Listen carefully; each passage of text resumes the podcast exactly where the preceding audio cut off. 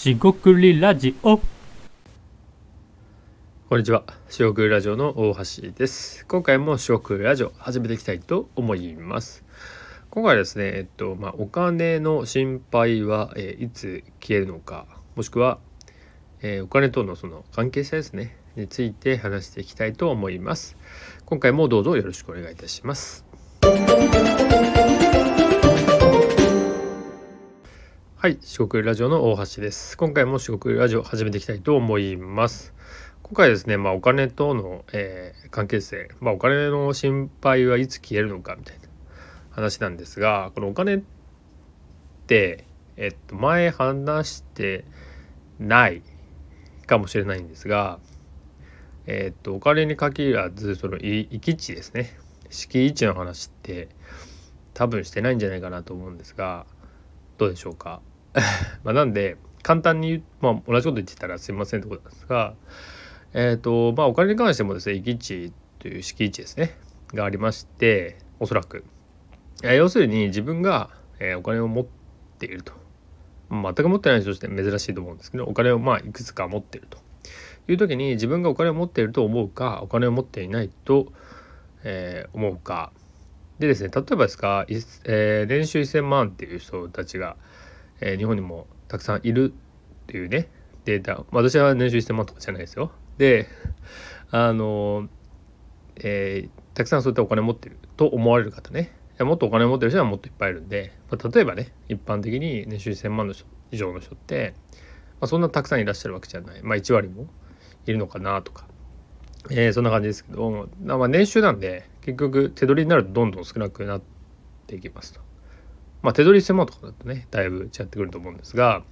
まあ、そういう人たちでおいても、まあ、そのそこまでお金を持ってないまあねそういう人でも、えー、とお金に対する、えー悩みというか感覚ってあのも持ってる額は違うんだけど感覚としてですね、えーどうもどう感じてるかって違う、えーそこまでえっ、と何て言えばいいでしょうか、えっとお金持ってるから、えーなんだろうその幸せであるとか持ってないから幸せじゃないとかっていうこととは、えっと、話が異なるってことなんですよね。で今回はそんな話です。つまりえっとこれ概念の話というよりも多分そうなんだろうなっていうことなんですけど例えば今お金をそんな持ってないと思ってる人がいますとでその人がいっぱいお金を稼ぎましたとただですねよくあるのは稼いでも満たされないんですよね。で、まあ、よくあるのはなんか稼いだんですが満たされないんでなんか別のことやりますとかまあその端的になんかボランティア活動するとかねあるかもしれません。でえーっとでそんな風に、えっと、稼げなくても幸せだよっていう人も多分いくらでもいると思っていてそれはなぜかっていうとお金のその執着みたいなね意識がそんなないからなんですよね。でここで難しいのはえーっとまあお金自体がねその言い悪いはないんですけど一つの物差しに過ぎないなと。でお金を、えー持ってるから、えー幸せだとか、えーお金持ってないから幸せじゃないとかまあまあ逆でもいいんですよね。お金を持っていると、まあ、幸せじゃない方もねあのそんなに時間を使ってどうするっていうねみたいな感じのツッコミもできるんで。まあ、いろんな考え方があっていいと思うんですがそのお金に関してはえっ、とあった方がなんかいいよねみたいなのにまあなるんですよね。っていうかなるんですよねというか、まあ、僕はそういうふうになっている世の中的になっているんじゃないかなと思ってるんですがまあどうどう感じでしょうか？リスナーの皆さんはどう感じでしょうか？でそういうところでえっ、と行き地というところで話をしてしまえばえっ、と少ないお金でも、まあ、幸せを感じている、まあ、幸せの定義をここではしてないんですが、まあ、自分がこう満たされているとか、えー豊かであるとか、まあ、楽しいな面白いなというのを感じているのであれば、まあ、それは多分幸せと言っていいんじゃないかなっていうふうに僕は、えー考えてます。で不自由する不自由しないのもなかなか定義が難しくて、えーどこまでそのなんだろう、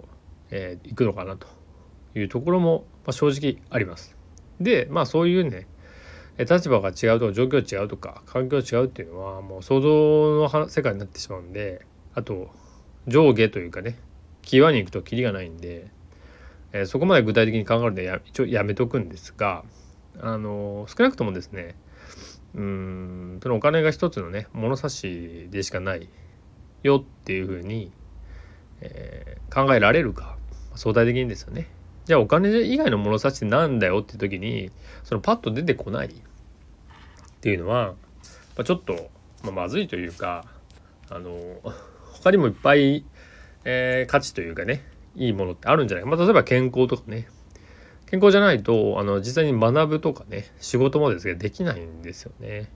だからまあ不健康というかね病持病があったり体調が悪かったり、えー、まあ例えばねその話すということもえー、っとね風邪というかなんかちょっと調子悪くしたらできないですしでそういう人にとっては、えー、健康がね価値になりますよね。で健康であればなんかできると思うので、えー、お金がねすごい湯水のことがあった人でも不健康だったら健康を手に入れたいと考えるんですよね。じゃあ健康であっても、まあ、例えばその人間関係みたいなのが、まあ、あんまりうまくいってないとか友達がいないとか、まあ、少ないからそういう人間関係を、ね、豊かにしたいっていう人にとってはそのお金とかね健康とか、えー、どうでもよくないんですが、ね、じゃなくてそういうね話し合える人ね友達が欲しいとかねそういう人が欲しいとかいうふうになるわけですよね。まあ、パートナーとかそういうのもあると思うんですがえっ、ー、とそういったものがいろいろあるわけですよ。ある中でそこでお金っていうところが、まあ、強すぎると、まあ、全くないっていうのも難しいんでしょうが強すぎるとまた、えー、自分をですね見失ってしまう、えー、まあ少なくともですね僕自身お金お金だっていう人とはなかなかうまく付き合えない、えー、ところもあるんでまあまああの拒絶するとかはないかもしれないんですがそうなんだぐらいになってしまうかもしれません。というわけでですねまあお金のことに関してえー、あーだこーだいうところもそこまでないんですがただですね物差しとしてえー、っといまだにですねまだにっていうかあの、ま、コロナ禍もあったせいかだいぶ変わったとは思うんですがお金があればいいみたいな人って相談だけに減ったのかなみたいなねことはちょっと思ってます。でもねこういうのって思うんですけど揺り戻しというか、えー、今相対的に減ってるだけで、まあ、結局その戻ってくるとかもあるのでまあまあまあそんな感じなんで要はお金もそう大事なんですが、ま、いろんな物差しがあるので幸せみたいなこととかね考えていくとまあいろんなね物差しがあった方が、まあ、僕はですね豊かになれるんじゃないのかなとまあ思って生きてますという感じで今回は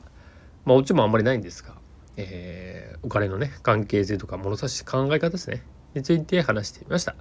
え今回は以上となります。四国ラジオ大橋でした。今回もお聴きいただきましてありがとうございました。失礼いたします。